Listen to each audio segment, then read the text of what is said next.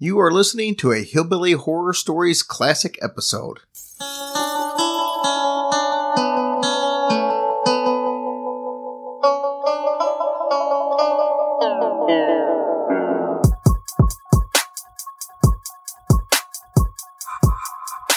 It's about to be a fun ride. Follow along, watch as we slide. Paranormal just hit the lights. Goosebumps all through the night. Mixing just a little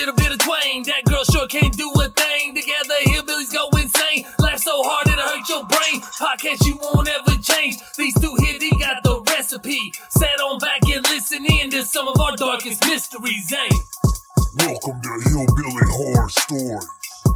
And now here's your hosts, Jerry and Tracy Polly, and their dog Ninja. All right, welcome everybody to episode 70 of Hillbilly Horror Story. If it uh, sounds a little bit different, it's because we're recording from a different location this week. We moved out of the bedroom and into the dining room. Moving on up. Oh, I guess we're moving on down. yeah, technically. um, we have a special guest with us. Of course, I'm Jerry, and I've got Tracy here. Nothing Hello. special about her. Oh, She's here every babe. week. Um, but we've got a, a friend of mine, Ashley, who wants to start a podcast in the future, and she's sitting in with us today to just kind of learn what a podcaster does. Ashley, welcome to the show. Hi, Jerry. Now, Ashley is a little shy, so we won't put her on the spot tonight. She didn't come here to be interviewed, or uh, she wants to just kind of sit in behind, behind the scenes, see what happens that most of you guys don't get to see. So it should be a fun experience. Okay. Uh, obviously, we want to thank all of our military and civil servants all around the world. God bless you all. Absolutely. And uh, we had a boatload of new reviews this past week. So thank you guys so much for that. So we'll just run into it real quick. Uh, the Painter Rick, Evil Dupin, Gruff Teddy Bear, Todd L1521, River Rat 559, who's actually a truck driver up in Crestwood. So thanks for all you do. You guys are underappreciated. Ashley from Nebraska. And uh, Ashley, you'll get to hear a story tonight from a young lady that's actually lives in Nebraska. So yeah. I think you may be the only two people who live in Nebraska, but we'll go ahead and You may be Assume. neighbors and don't even know it. you, you, you are probably neighbors. Might be 2,000 miles between you, but Gunner number one, Coffee Bean 99, Java Woman. I wonder if they know each other. I don't know. Julie Ankney. I'm pretty sure I butchered that. And we got Madison McSee. Nice. Thank, Thank, you guys, so Yep, much. Absolutely. Uh, Patreon supporters. We had six of you guys this week. Wow. Awesome. Woohoo. uh, Allison Richards, Kayla Michelle, Stacy Schmidt, Jordan Ballou, Virgil Deaton, and Donna Wolf. Thank you guys so Thank much for you your support. guys. So appreciated. We are on new equipment this week. We bought ourselves a, a fancy new computer. It's uh, still used, but it's an upgrade from what we had. And uh, that's thanks to you, Patreon supporters. You guys give us your hard earned money every month, and we use it to try to upgrade the show and give you a bunch of bonus content. So thank you so much for what you you. do. Guys, rock. Real quick, we got um, the store. If you go to hillbillyhorrorstories.com, we have our store. It's a great time to um, get some Christmas gifts for some people. And we added our purple logo. If you're on our uh, Facebook page, we put a purple logo up a while back and people really liked it. So we've added that now. So if you like that, you can now get that on a shirt or a mug or a shower curtain. Oh, here we go. The shower curtain. Well, I mean, I can't help but to think that Psycho would have been a much better movie Oh, if we had our logo on if it. we had that shower curtain would have had a hillbilly horror Yeah, story. Logo. feel That's just me. Well, Maybe I'm wrong. you probably are wrong. Okay, great. like most of the conversations around here, I'm wrong. Well, you might as well go with the flow, right? But uh, that's up there, and we changed the format a little bit. So if you go to it, it's a little cleaner setup. There was a bunch of logos and stuff that I was able to get rid of yesterday for some reason. Um, it just didn't look as good as it should have. So now it's a little easier to navigate. But get on there and uh, give the gift that keeps on giving. Hillbilly horror. Story. Horror. Yeah, horror. Horror. She did say horror. The other that could give keep on giving too, but Yeah, but that's usually what Doctor that ended up costing you more money. yeah. So we have got some cool stories. Hopefully, we can get Ashley to chime in at some port, but who knows? At some port. At some port, we're doing this on the dock. but we're going to do the Stoll Cemetery, which is in Stoll, Kansas, and that's a really cool story. We're going to hear from Mia from Nebraska a little later. She has an awesome story to tell you, and we're going to do some rock and roll in the occult. I know um, a lot of you keep wanting us to do some rock stuff, and I'll be honest with you, I'm starting to run out of stuff. So it's taking some deeper digging to come up with some of this stuff. But I think we got three really cool stories, and uh, you heard the Allman Brothers Midnight Rider leading in, and that is one of the coolest stories that I think you'll hear.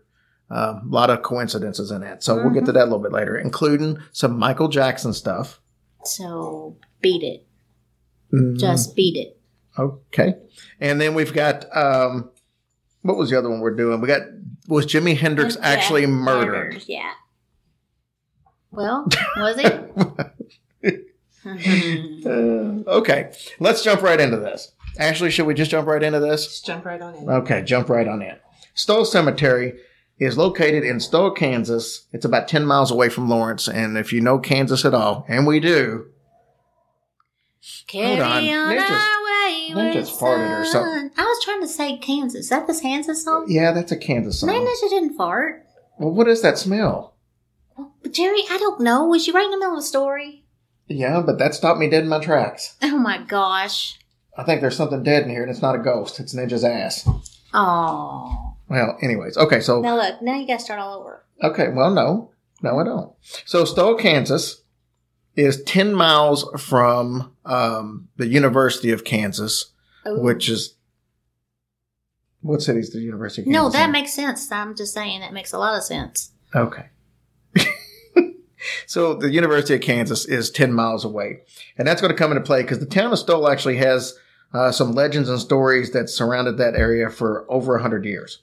What kind of stories, you ask? Well, we're a paranormal show, so it's paranormal stories. I answered before you answered. I didn't get a I didn't, well, I didn't know which direction you would have went. Oh. So you see, this is where one of the so-called seven gates of hell is located. It's said that the devil himself actually appears here twice a year. But the devil shows up the two nights are on Halloween and the spring equinox. And we'll get into those dates a little bit later. Well, you know the date of Halloween, same every year. Uh, these legends obviously made it into the University of Kansas student newspaper in 1974, which is where all this really started coming to light. The article said that lots of strange occurrences happened in the Stoll area, so to speak, but mainly in the, the churchyard cemetery. The cemetery sits on top of Stoll's um, Emmanuel Hill. Mm-hmm. And like I said, this is only 10 miles from Lawrence, Kansas, which the university is. So it would make sense that that's where the article came out of. Now, for years, stories of witchcraft, ghosts, and supernatural happening around the area, especially in the cemetery and the crumbling church that was in the area. These stories had been told and retold by parents and grandparents, and the article written claimed that many of the students at the university had their own firsthand accounts. One student claimed that his arm was grabbed by an unseen force, which seems to happen a lot, you know, Mhm. with uh, in the area. Several others said that they experienced unexplained memory loss when they visited there. So they No would kidding. they would just show up, do stuff, and then they didn't remember big blocks of the time that they were there. I mean, did they remember they were even there? Well, I'm sure they did. They just don't Mhm. remember, I guess, what happened there. Now, like many of these places, the article um, had accusations of witchcraft and devil worshiping uh, going on there. Now, the residents of Stoll claim that none of this is true. They claim that they had never heard of any of these stories, uh, and they were pretty pissed off that they were saying these things about their town. The pastor of the new church, which is actually right across from the old Kremlin church that was in there, and we'll talk more about the church later, said it. He thought basically the, the students just made all this stuff up. Mm-hmm. Whatever the case, people really took to these stories, and on March 20th, 1978, which was the spring equinox, 150 people waited at the cemetery to see the devil show up. The word also spread that people who died a violent death were also going to rise that day and return with the devil. Oh dang! I wouldn't want to be standing around waiting for that. So all through the 1980s, up to the day, the stories about Stoll Cemetery have continued to grow. One story is that two men were visiting the cemetery one night. A strong wind started blowing out of nowhere, and it scared both of them real bad. So they ran back to their car as fast as they could, only to find their car was parked on the opposite side of the road from where they parked it, and in the opposite direction. So their car had completely switched them across the road and pointed in a different direction while they were in the cemetery. Another man he said that he had the same thing happen with the wind, but he was inside the church, not the not the uh, the actual graveyard. He said that the wind knocked him down, and it wouldn't let him basically move. He was paralyzed for a couple of couple of minutes. It's not the only stories about the church, though.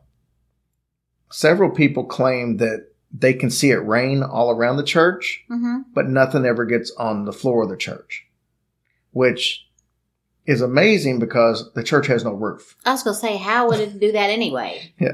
So there's no roof on the church. It's been gone for a long time because, like I said, this this thing is in crumbles. It's in shambles. Oh, gotcha. And uh, so that's kind of odd that it would rain but Mhm. not get the floor wet. But that's what a lot of people say. Okay, so the night that everybody was there, then nobody saw the devil or anything.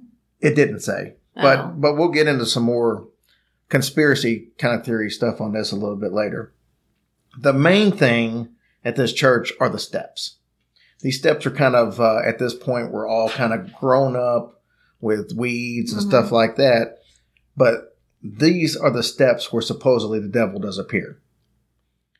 People said that these steps just keep going down. Even though you can see where they end, it said that you can get on the steps and start walking down and walking down, and you'll never get to the end. What? Yep. Like you just keep going down further and further to hell or whatever the case is. So they said, like, if you just start walking and keep walking and keep walking, if you count your steps hmm and then you turn around and walk up, it's always way less steps than what you walk to get down to get back up to the top. That's crazy. So let's go back to the devil and his appearances now. Legend says that he's been appearing here since the 1850s. The original name of the town was supposed to be Skull, S K U L L, and it was later changed to Stull to kind of cover up the fact that what the area was.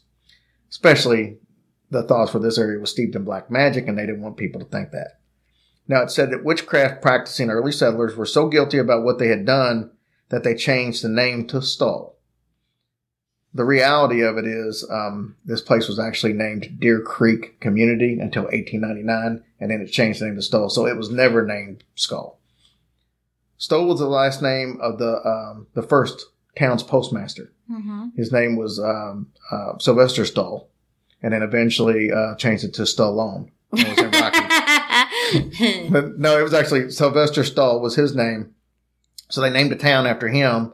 And unfortunately, the post office closed down like four years later in 1903, but the name stayed. well, that's dumb. Why didn't they just leave it Deer Crossing? That sounds a lot better, or whatever it was. Well, it was Deer Creek Community, but Whatever. way. But anyway, so I don't know why you would name a town after the postmaster. I know. I mean, who's he? Apparently nobody because he closed down four No, years later. apparently so. post office was in bad a shape then as it is now. So in 1980, an article appeared in the Kansas City Times that said that the devil picked two places every year to appear twice. One of them was obviously um, and the other was somewhere on on a desolate plain in India. Both of these appearances happened simultaneously. So the night that he appears in Stowe, he also appears at, at India at the exact same time. In case you didn't know what simultaneously means. Well, I do. How is that possible? He's Is he like. Santa Claus? Yeah, you still believe in Santa Claus, but you can't believe this guy can.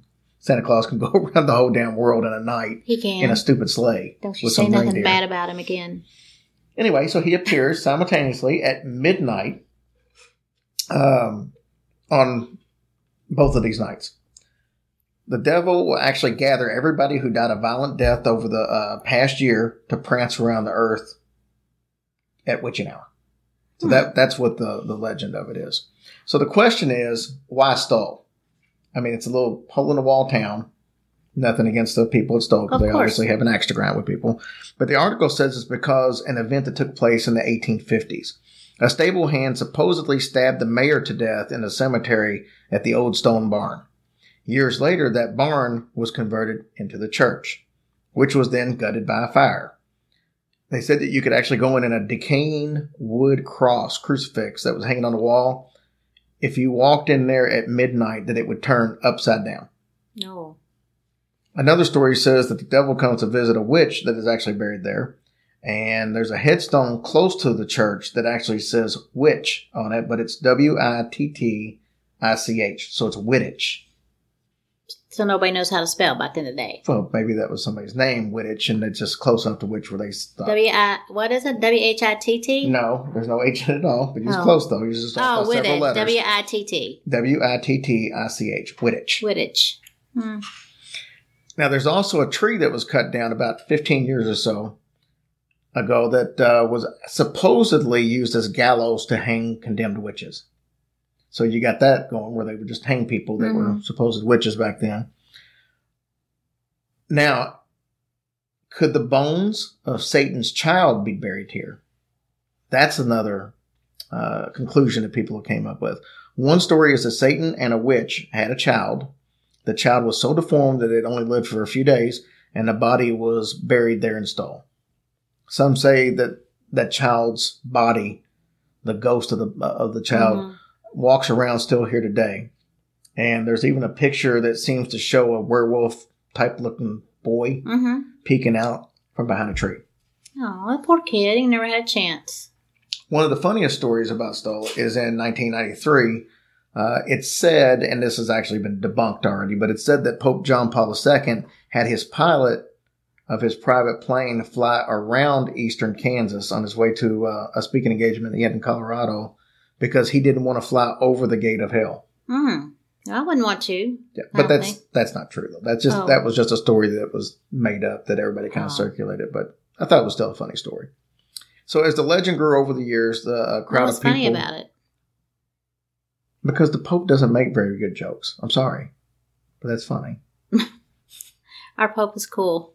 But this was the Pope in '93. So, oh, so okay. Not the same Pope. but as the legend grew, uh, the crowd of people uh, started getting bigger and bigger. In 1989, because the crowd was so overwhelming on Halloween night, the Douglas County deputies had to put officers outside to start sending people away.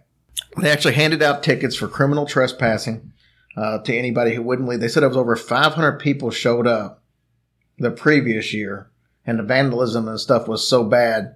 That's why they were out there ready for them. Oh wow. So yeah, that's kind of a lot of people to be showing up and trying to get her. Now, as time passed, obviously the residents of Stowe became more and more aggravated that these vandals and trespassers were destroying the property that, you know, I guess and their loved ones and, and visitors were actually buried at. So it was an issue for them. They put up a fence around the place uh, and then made sure they patrolled it regularly. And I'm talking about the people of Stowe, not officers. There's always somebody from the town going around making sure that if somebody shows up, even to this day, Wow, no kidding. they make sure that they leave. They don't want anybody on that property. Yeah. That's a shame they have to do that. Or do they have something to hide? Oh, I don't know. Do tell. Yeah, because locals have actually made it clear that visitors are not welcome. So I, I think it's possible they've got something to hide. Now, the church was empty. Think about this. This church was empty for 80 years. Horrible shape, no roof. Why didn't they tear it down? I mean, if there's no paranormal activity to see, why not use the place Halloween to make money for the city, first of all? If you got people showing up, charge for it Right. but they don't want to do that. But people were still showing up. So if you don't want them showing up, why wouldn't you just tear down the church? If it was not usable anyway, and it didn't have a roof and all this stuff, Mhm. You know, you could get rid of it. So here's the other thing: Halloween of 1999, reporters, TV. Uh, so it was report from the TV and the and the um, newspaper reporters. The sheriff were all there. Crowds of people coming in. No big deal. But at 11:30, some a representative from the uh, cemetery came out and told them everybody had to leave. Well, if you want to squash these rumors, Yeah, why would you? why would you make them leave? They're already there. You didn't have a Right. problem with them being there. Right. You you had They're always already looking yeah. suspicious. Now it's eleven thirty. It's a half hour before stuff starts happening. You're just gonna come and tell everybody to leave. hmm Now, did something happen at midnight? Probably not. But you could you got film crews and stuff there. If nothing happens, and the, their whole thing was, well, we don't want the publicity. It just makes it worse. Let them stay an extra half hour, and when nothing happens, And then they would go away they would report saying nothing happened, and that should kill a lot of it. So you think some of those people in the town had some kind of ritual going on or something? I don't know. It almost sounds like they got something to hide. Something, they sure, kind- yeah, that sure doesn't make any sense. You know, awful aggravated. So, you know, this guy comes out obviously and tells everybody to go away. So they, they went away. May or March, I'm sorry, March 29, 2002, the church was torn down. Well, guess what? Major Weiss, who's the owner, he said he didn't authorize it. Nobody in the town knew anything about it. People who lived around there said they weren't told there was, told there was going to be any demolition. So somebody came in, construction company, they tore down the church, and supposedly nobody authorized it. Nobody knows why. Well, see, I'm surprised they hadn't not maybe the the uppity people, but maybe the people in the town why they didn't destroy it years and years ago. Well, I don't know That's- Because- but see, that's where the conspiracy theory stuff comes from. I'm sure if You they know. did it, they wouldn't. Nobody would say, "Oh, well, who they did it." You know what I'm saying? If that was, Right. So I mean, you've got all these different stories, and they don't like anybody coming, but yet yeah, they didn't up. they didn't do anything to, to fix the problem. Mhm. And then when it did get tore down, it's like a big secret that nobody knows why it happened. so Nobody knows at all. So then what happened? that's it. Oh, that Well, I was mean, it Yeah, I mean, there's nothing else really to tell. I mean, Yeah. the same stuff goes on. People still go up there all the time, all the time. and it's still listed as that. And but it's just like anything else. If you, you know, I've saw some YouTube videos of people who drove up there and pulled in, and they no sooner got into the video, didn't even get out of their car, and somebody was up there telling them they needed to leave. Yeah, that's that's so I mean, fishy. it's heavily guarded for some reason. That's just not a regular cemetery. Mhm. If you got people camped out, so there's, I don't know what's going on up there, but something's going on. Yeah. it's it's definitely not as it seems. That's interesting. Ashley, did you like that story? Oh, that's fantastic. All right, that's what I like to hear. That's why you're sitting here. All right. What we want to do uh, real quick is I told you we had Mia from Nebraska, and this story I thought was phenomenal. And it, it you guys know if we if we put a listener story on the main feed, now we do a lot, and it's not taken away from any of these other ones, but we do four, five, six of them uh, every month for our Patreon supporters, and they're all great stories. But every once in a while, some of them just really stand out above and beyond, and we like to put it on the main show for everybody to hear. And this was one of those stories. So what I want to do is just go ahead and give you uh, a chance to listen to this, and we'll talk about it when we get back. All right, we are joined on the phone by a listener who uh, sent us some uh, ideas for some stories, and she also said she had some stories that she wanted to share with us, and um, it's some personal stuff. So it took her a little while to work up the nerve, but I'm excited to have Mia from Nebraska on. Mia, thank you for coming on the show. Hi, good to be on the show. So we had a chance to talk with you for a little bit. You seem like an absolute sweetheart. I know uh, Thank Tr- you. Tracy really enjoyed talking with you. I've enjoyed talking with you, and I know you're a little nervous about telling your story, but I there's am. no need to be nervous. Everybody listening are believers in what you're talking about. And that's why they listen to the show is because they like to hear these things that they, they've either had happen to them or they know somebody's had something happen or they wish it would happen to them. And you've actually been lucky enough to see some things. And uh, I'm going to let you tell the listeners what you've experienced. All right. Um. Well, it started when I was about seven or six years old. Um. I've been like seeing things like say there was a person that just walks by, and you think it's a real person, but it really isn't. And so you're like, "Well, do you did you just see that person just walk by?" They're like, "No, I didn't see anybody."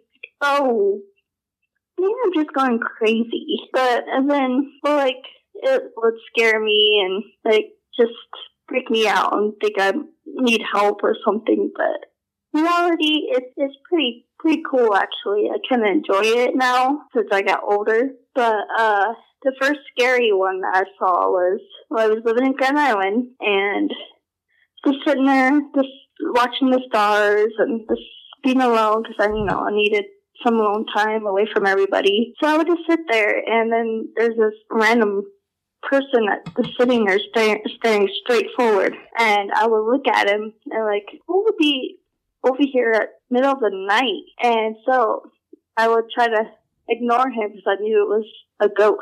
And so, excuse my language, but this is what he said. He's like, I know you could see me. I know you can use the B word, but I don't want to say it.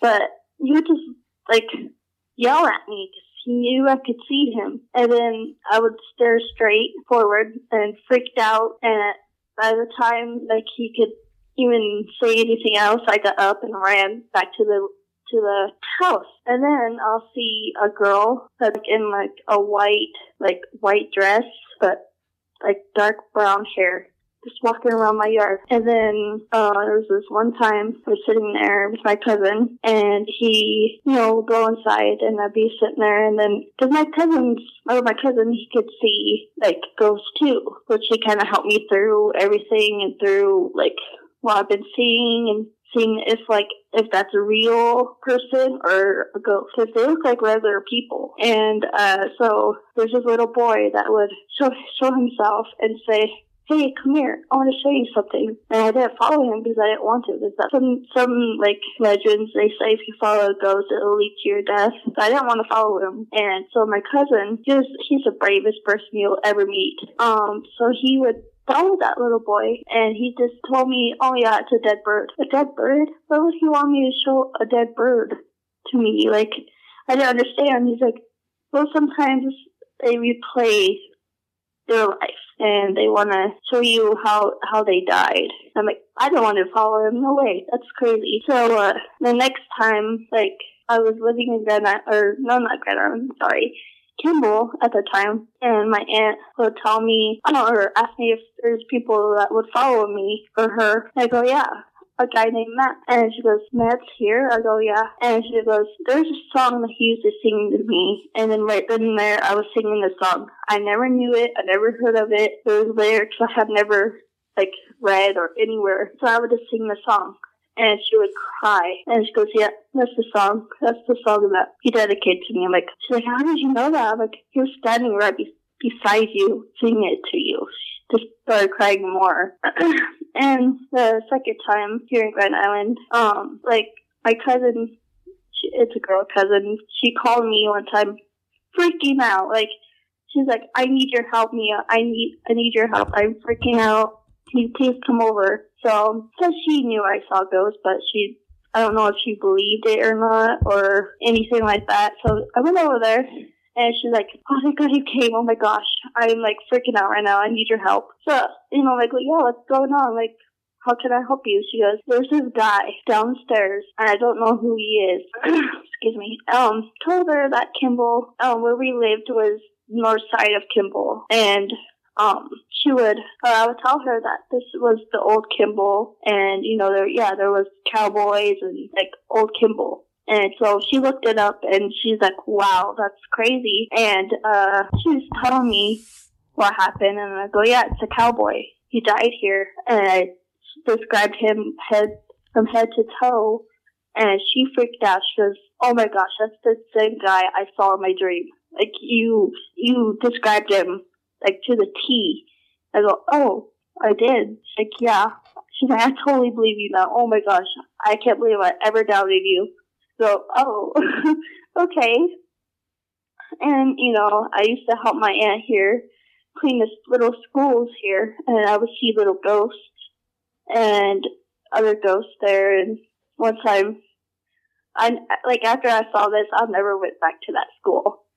Um, there's this guy that was standing right beside my aunt, and then he would disappear in the next room. I go, Auntie, did you just see who or see that guy? Goes, what guy? I go, that guy that just ran into that room. So I went over there, and he's just standing there. He told me to get out. I'm like, oh my gosh, okay. And he was like, he was really evil. I could feel it. And so I'm like, okay, I'm getting out of here. Um, I'm not staying here at all. So we got out of there, and I told my aunt what happened because I was freaking out and I needed to go. I told my aunt what happened, and she goes, "It's gonna be okay. Just ask God for help." I go, "I did." that was so scary. And then, um, well, my cousin or my boyfriend's sister had a baby that passed away, and um, I didn't know it. Like, I didn't know that she did that. And nobody else told me what happened. And, um, he come up to me and say, he told my mommy I said hi and I love her and it wasn't her fault.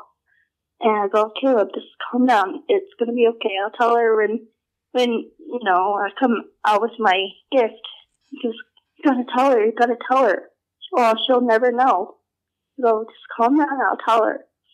So we were sitting on the on the ground outside, and I told her, um, you probably think I'm crazy, but Caleb says he loves you and that he it wasn't your fault, and he wished he could be here right now. And she just started crying. She's like, how did you know that? How did you know that I lost a baby? I go, because Caleb told me that he loves you. And she just started crying and she's like, oh my gosh, I needed that.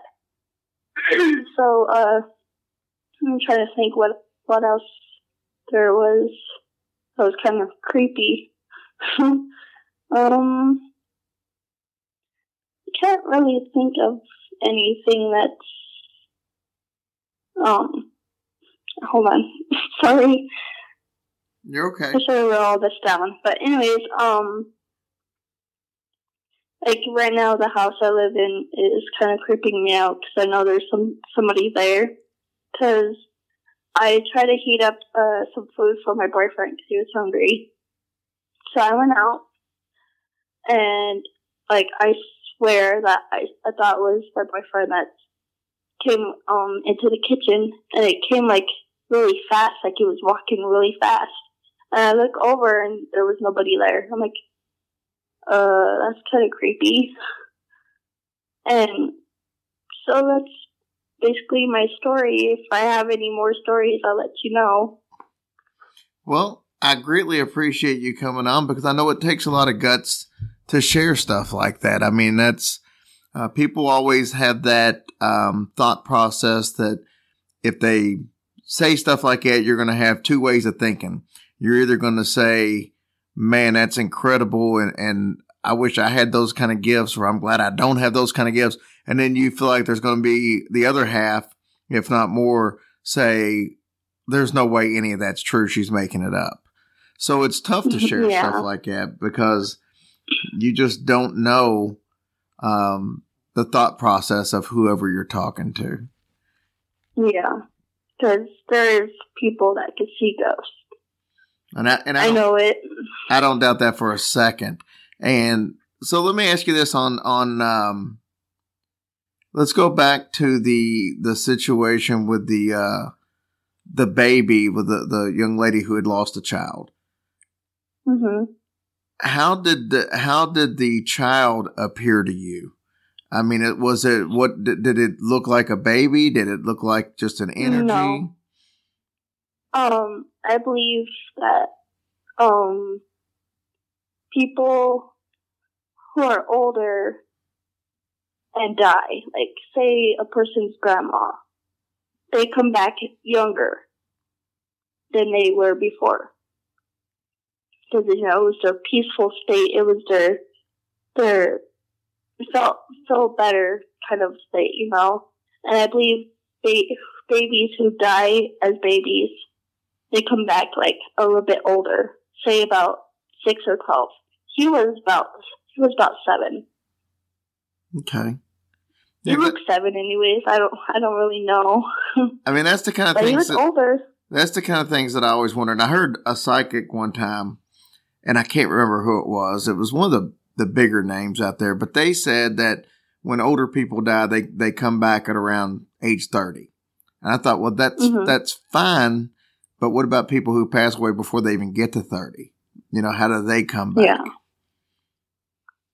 Yeah. Um, usually, like if they die in their twenties, they're still in their twenties.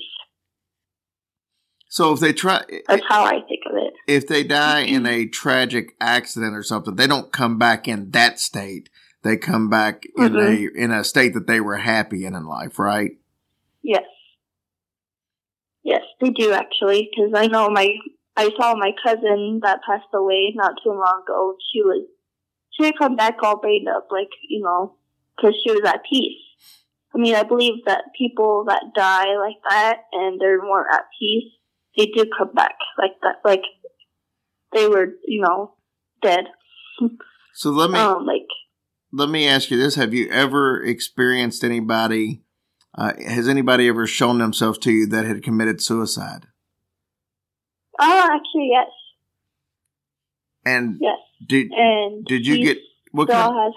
Oh, just- sorry. Go ahead. no, you're okay, man. What what kind of information did you get from them? Did you get any kind of indication that even though they had committed suicide, that there was some kind of peace in the afterlife, or because you know that depending on what religion you are, some people believe that if you commit suicide, that that's just a straight ticket to hell, no ifs, ands, or buts. And then some people believe that uh, that's not necessarily the case because it depends on your frame of mind. It depends on if you're in sound mind. It depends on what kind of tragedies you went to. So there's so many different philosophies. What have you, what did you get out of the experience that you had? Um, I got out of it like it was, you know, some of them come like peaceful, but some of them come evil. Um, I think some of them do find heaven and some of them don't. That's how I got from it. Like the last one I saw, I felt peace, but it just kind of depends on what where they at, where at in their life at that moment. Well, here's That's another. how I feel about it. here's another question, and based on you know the philosophy, there's there's all kinds of different.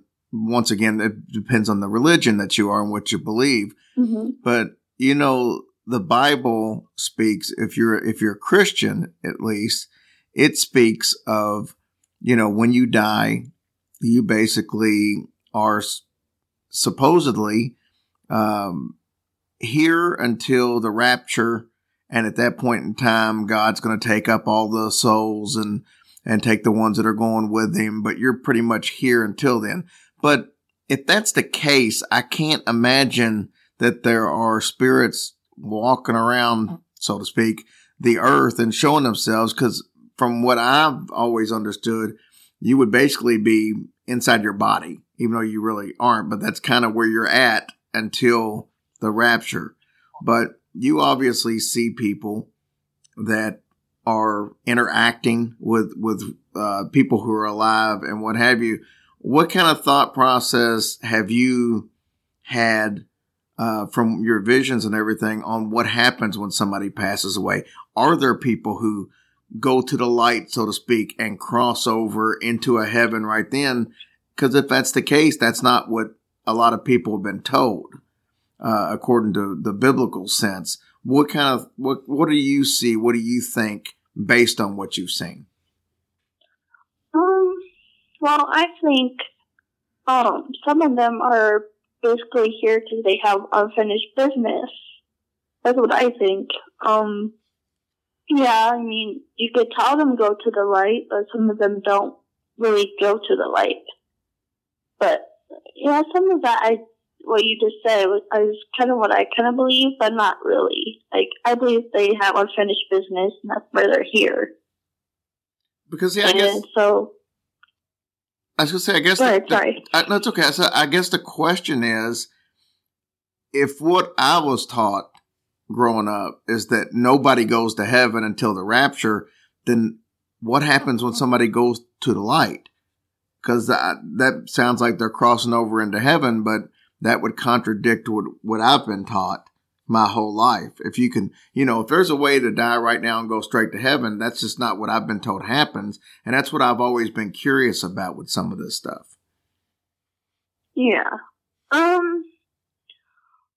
Well, it really, um, what you believe is totally different what I believe, but I mean, I'm not like, um, judging you about what you believe, but Oh, I don't know what I Some of it- believe, to be some of it- honest with you. That's just what I've been taught. I, I have no clue Oh, what I believe. I am so um, confused about what I believe today as to what I was taught. That's why. That's why I said what I was taught growing up, because I, I really have no clue what I believe. I am more confused than I've ever been in my life on my belief system right now. Oh, um, well, I just, to me, I just really do believe that, you know, they're here to do some unfinished business and they can't leave until they do that unfinished business. And I've been told to help them find the light. but I'm like, I don't know how to do that. Like, I, I try and they still stuck. And, I mean, yeah, I did also, I have to see evil too, so I, I forgot to tell you a li- little story that I kind of encountered with somebody evil. Um, well, I was, this was back in Grand Island, and I was playing outside with my cousins, and we had this storm cellar that had a big hill on it, and it would just like go down in in there for like tornadoes or whatever. Mm-hmm. One time I was walking around and I looked down there and I saw these two red eyes and the feeling I had was like red. It was like evil. Like you can't you can't stand there and then like, okay, well I'm gonna leave and my brother told me that he uh was uh one time he was talking and he heard heard some or something that goes at that and then it just get deeper and then deeper and then deeper and then deeper. And it's like my brother was so scared. He didn't know what to do. He came he said he almost peed himself. I'm like oh okay um that's good to know i guess. But yeah. Like some of them are, are just plain evil and some of them are good. I mean yeah i do believe that the ones that are evil they stay here on earth because they want to turn people against people and you know just like possession you know like yeah i do believe that but if you don't want them to possess you you, don't have to let them in like it's kind of like a rules that they had to go by. Just like ghosts they had to go through this rule or that rule and it just kind of weird it's like they have rules that they can't do or that's not how I feel about it. I mean, basically, I don't know. Well, I think it's good. I think they need rules. That way, we got some kind of guidelines we can go by. yeah, yeah.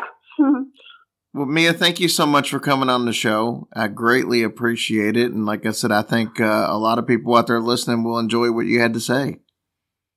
Yeah. Um, and also I want to tell everybody if you guys are scared to sit, tell them, tell people your story. Don't be like if they think you're crazy, then you don't need that kind of person in your life.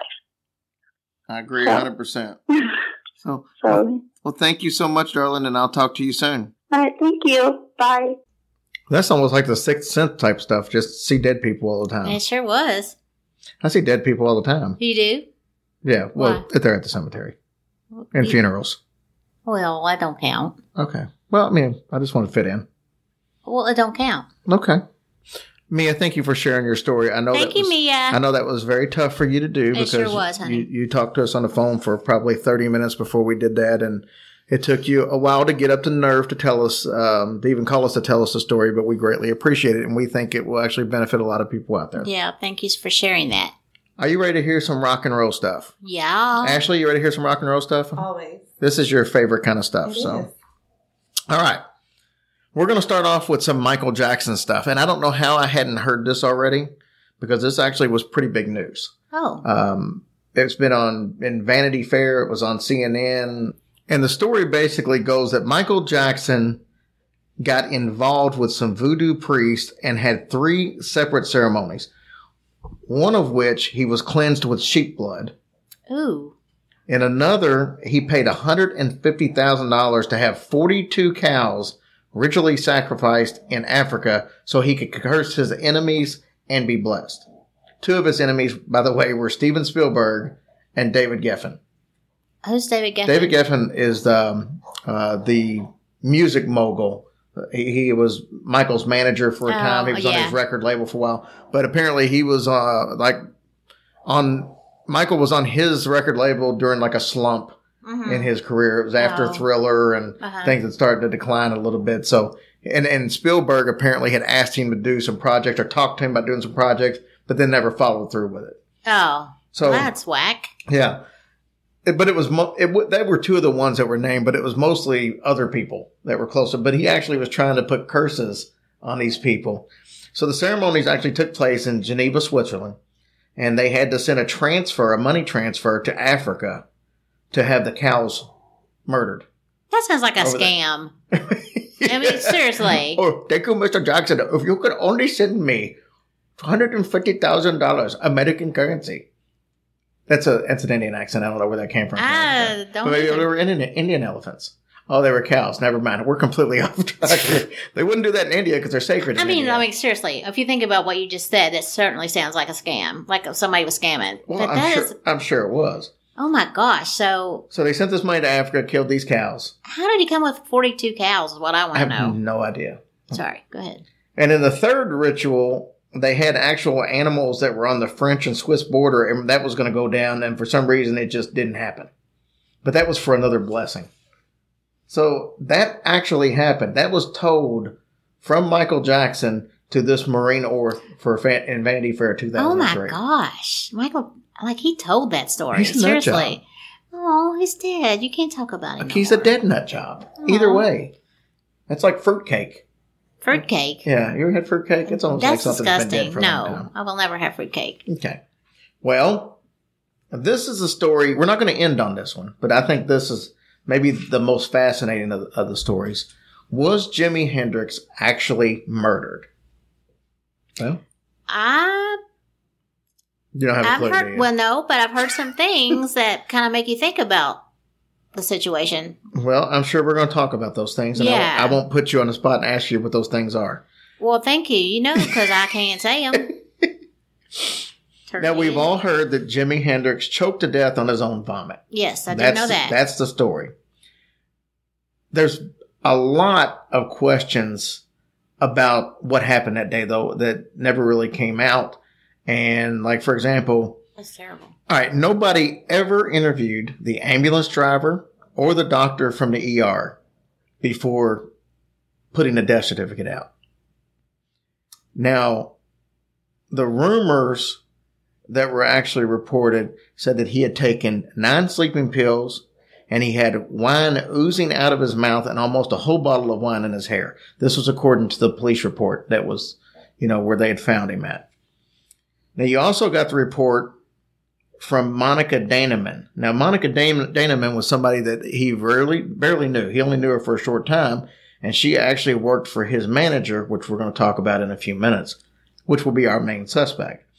Now, Monica Dannemann, uh, Jimi had went to an old girlfriend's house that night in London. They were in England. He went to an old girlfriend's house and spent some time with her. Monica Dannemann pulled up in her car and started laying on the horn Mm-hmm. to the point where he just got up, told the girl he was leaving, and then he went with her and went back to her hotel room. Mhm. Okay. This was the night that he actually died. And that's the room where they actually found Jimi. Now, she says that she got up, went to the store to get a pack of cigarettes, and he was fine. Now, when the when the ambulance driver and stuff showed up, there was nobody there. The door was open so they could come straight in. And nobody has any record of who called the ambulance.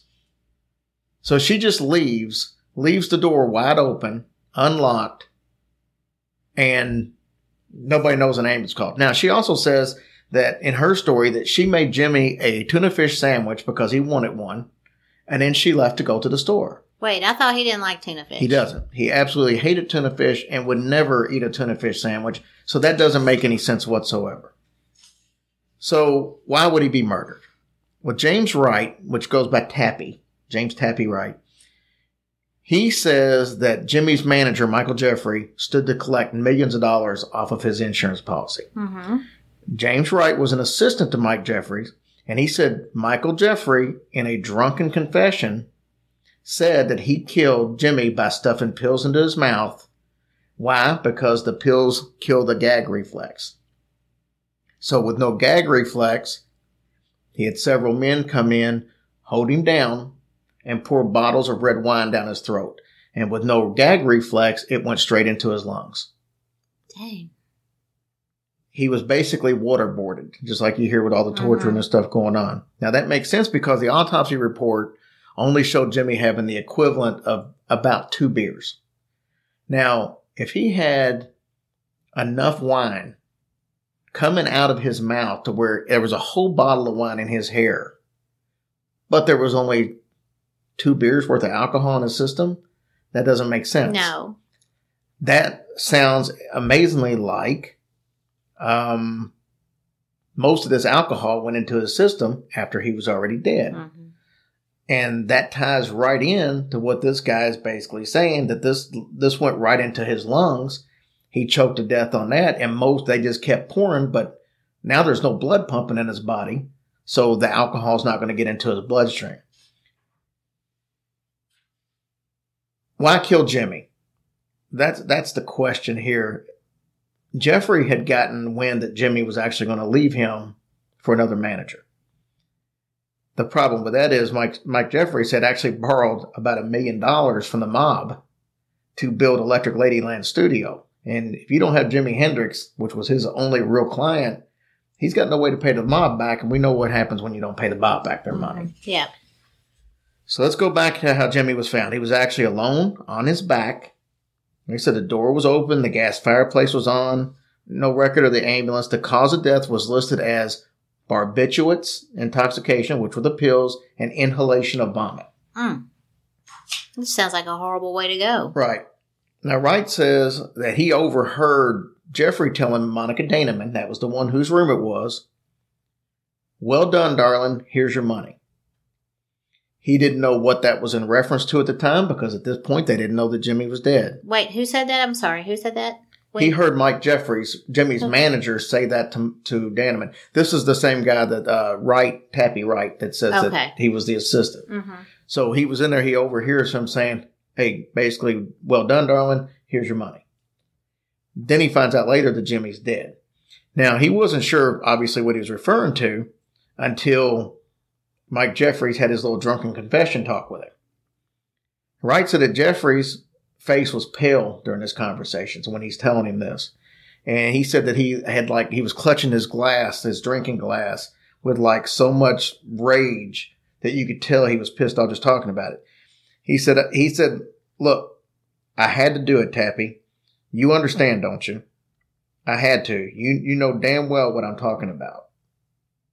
And, you know, he's like, he was in some, Jeffery said that he was in London with some friends. We went to Monica's room, got a handful of pills, stuffed it into his mouth, and poured a few bottles of, of wine right into his windpipe. He said that Jimi was worth more to him dead than he was alive, and the son of a bitch was going to leave me. If I lost him, I'd lose everything. So that was his confession that he told Tappy. Hmm. How much of it's true, who knows? But I can tell you this: the the girl that he was over seeing his former girlfriend, uh, the night that Monica Dannemann came out was honking the horn, less than or about about a year after his funeral, she killed herself by jumping off the Hotel Chelsea. Oh my. Which, if you're unfamiliar with the Hotel Chelsea, we need to do a whole story on that because all kinds of bad shit happened, hmm uh, including um, uh, what's the little girl, the little Asian girl that went missing, and she ended up in the water tank on top. That's actually the Hotel Chelsea. Oh. So um, can't think of her name right off the bat, but everybody knows that story because they've all seen the video of her getting on and off the elevator and all that Mhm. weird shit that went on. But um, that's actually the same hotel. So this girl, his ex girl, ex girlfriend, jumps off of there a year after his funeral. Monica Dannemann, the chick that supposedly helped set him up, she committed suicide two years later in her Mercedes Benz. She ran a hose to the exhaust, from the exhaust pipe to the inside uh, and killed herself with carbon monoxide poisoning. Mike Jeffries, his manager, the one that supposedly did all this, he was a master of explosives. He knew he was like a part of a, a James Bond MI6 or whatever it's um, whatever it's called. It's like Mhm. a, a, a fan club James Bond deal. But he was a master of explosives, and he scared the hell out of people. A lot of people were just petrified of him. And he actually even had a situation where Jimi had tried to cross the, the border into Toronto, Canada, hmm and he got caught with heroin. Well, Jimi always said he thought that this guy planted that in his Jeffries, his manager, planted that into his suitcase just to kind of prove a point. Two weeks before Jimi died, he was kidnapped. Jimi was kidnapped and and tied up and put into a garage. Who came to his rescue? Mike Jeffries. Mhm. So did Mike Jeffries come to his rescue, or was he just trying? Was he the one that set it up to happen Yeah. to prove a point to Jimi of what he was capable of doing? So all these people that killed themselves, like, I mean, was it just their conscience? I, I don't know. or maybe a curse. So here's the weird thing about Mike Jeffries. Of course, we said now this could be two ways of looking at it. He was an expert in hmm uh, explosives, but he was actually uh, supposed to be coming back from Spain to England for an inquest uh, to find out some stuff. Well, the plane that he was on exploded. The only thing that was ever found of Mike Jeffries was his wristwatch. oh my gosh. So, did he blow the plane up? Was he even on the plane? Did he blow the plane up and have his wristwatch there just so they would Yeah, think they he would think dead? he was on the plane. Who knows? Dang, man. So, some strange stuff there. So, That is a, That's a that lot is to to go. take in. It is. That's a lot to go through, but too. it makes you definitely realize that there maybe been more there Yeah. to meet the eye. Wow, that's so crazy. Ashley, are you a Hendrix fan? A little before my time. But yeah, I mean, I like it. How old are you? 31. Okay, it's not that far before. it A little bit. is a little bit, yeah. All right, this was this is what I think is the coolest story tonight.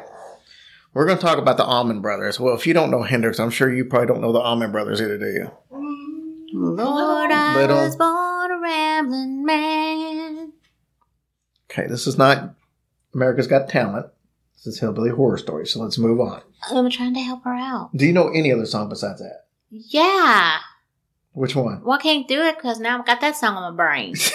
What? Uh, tell me another How one. about Midnight Rider that we actually Oh, put in the beginning of the Midnight show? Rider. And how about uh, the um, um, Whipping Post Saloon? No, I don't know that one. I don't. I mean, I, probably would It's if I actually heard Hitchin, it. Hitchin Post Saloon. Yeah, But I you're probably would know it if You're I not going to hear it from me. All right. So this is all the Allman Brothers, and I think this is one of the coolest stories ever. Duane Allman, he's the guitarist for the band. October 29th, 1970, he OD'd on opium. Massive dose of opium. And this was after a show in Nashville. So they rush him to the hospital. The doctor comes out about an hour later and says, he's not going to make it. This is this is beyond what we got any any help doing. Now Berry Oakley, who is a great friend of his and the bassist, he runs out to the parking lot. Several people see this. Drops to his knees and he starts begging to God loudly. Everybody's hearing him. He's like, Lord, just please give him one more year. They go back inside. 20, 30 minutes later, the doctor comes out and says, I can't explain this, but I think he's going to make it now. I think he's going to Oh. make a full recovery. Yay, God! Yeah, we'll see. Exactly one year to the day, Duane Allman was killed when his motorcycle ran into the back of a truck. Oh, jeez, He hit it so hard I can't. that it the motorcycle flew up in the air, landed back on top of him, Oh my gosh. and he had so many internal injuries. It was he died at the hospital. Had no shot at all at making it. Oh, So Berry Oakley goes out to the parking lot, begs God to give him one year, and exactly one year later, he's killed in a motorcycle accident. Oh so, oh my goodness. I mean, just think about that. So, yeah, that's what just happened. Now, Berry Oakley, who went out and did the praying, exactly one year and an unlucky 13 days later from that, died in a motorcycle oh. accident when he was hit by a bus about two blocks from where Duane Allman's accident happened Oh my goodness. on the same street. That's so crazy. Now, the thing that's I think really kind of ties all this together, besides that, is the number 24. Duane Allman, when he died, was Was 24, 24, years yeah. old. Berry Oakley, when he died, was 24 years old.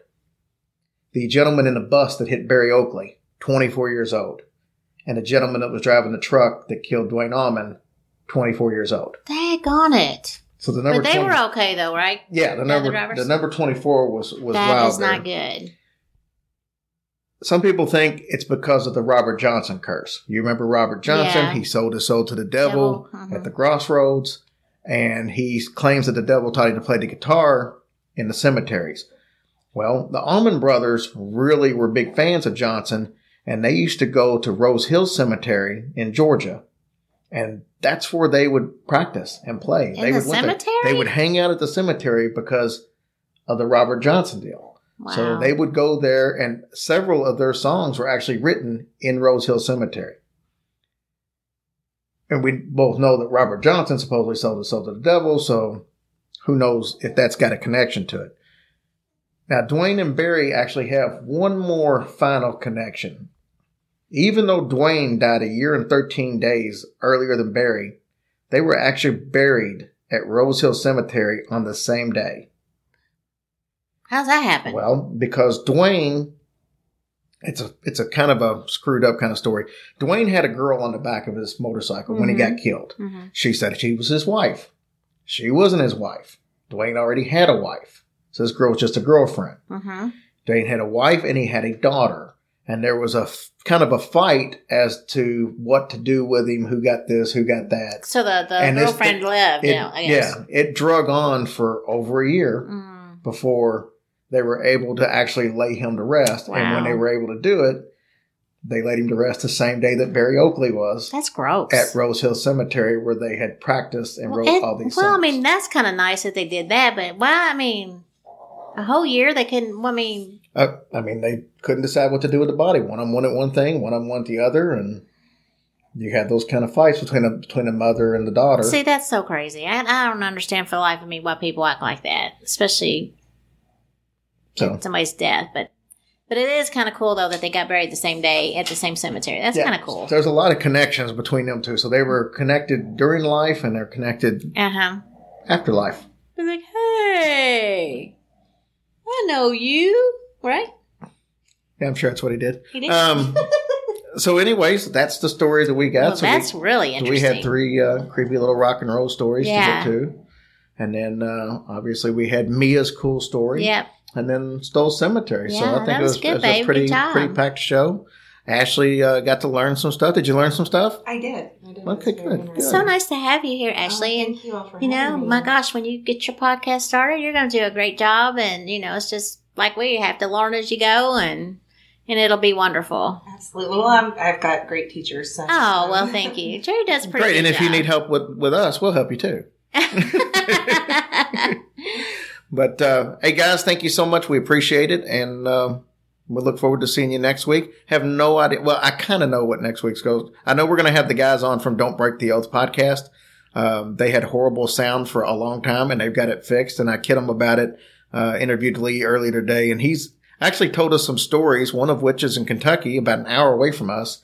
And I had no clue, had never heard of it. It took somebody 4,000 miles away to tell me about it, something in my backyard. oh wow, But it was a well, I want to know what that story. is. Yeah, and um, you know, so they came out as a cool interview with them and, and some cool stories that they're sharing from all the way across the pond, and uh, we love them guys. And like I said, I want you to give them a chance now because they've upgraded all their equipment. And the show sounds fantastic now. So if you listened to them before and, and was deterred a little bit by the sound, uh, give them another chance. I think you'll be excited about it. And we'd also like your feedback about how our new stuff sounds as well. So Yep. Um, you guys have pitched in and helped us get better equipment. Uh, so good. You're probably hearing Ninja snorting in the oh my background as we speak. he is like big time snorting. But uh, we love you guys, and uh, we'll see you soon. Love you guys.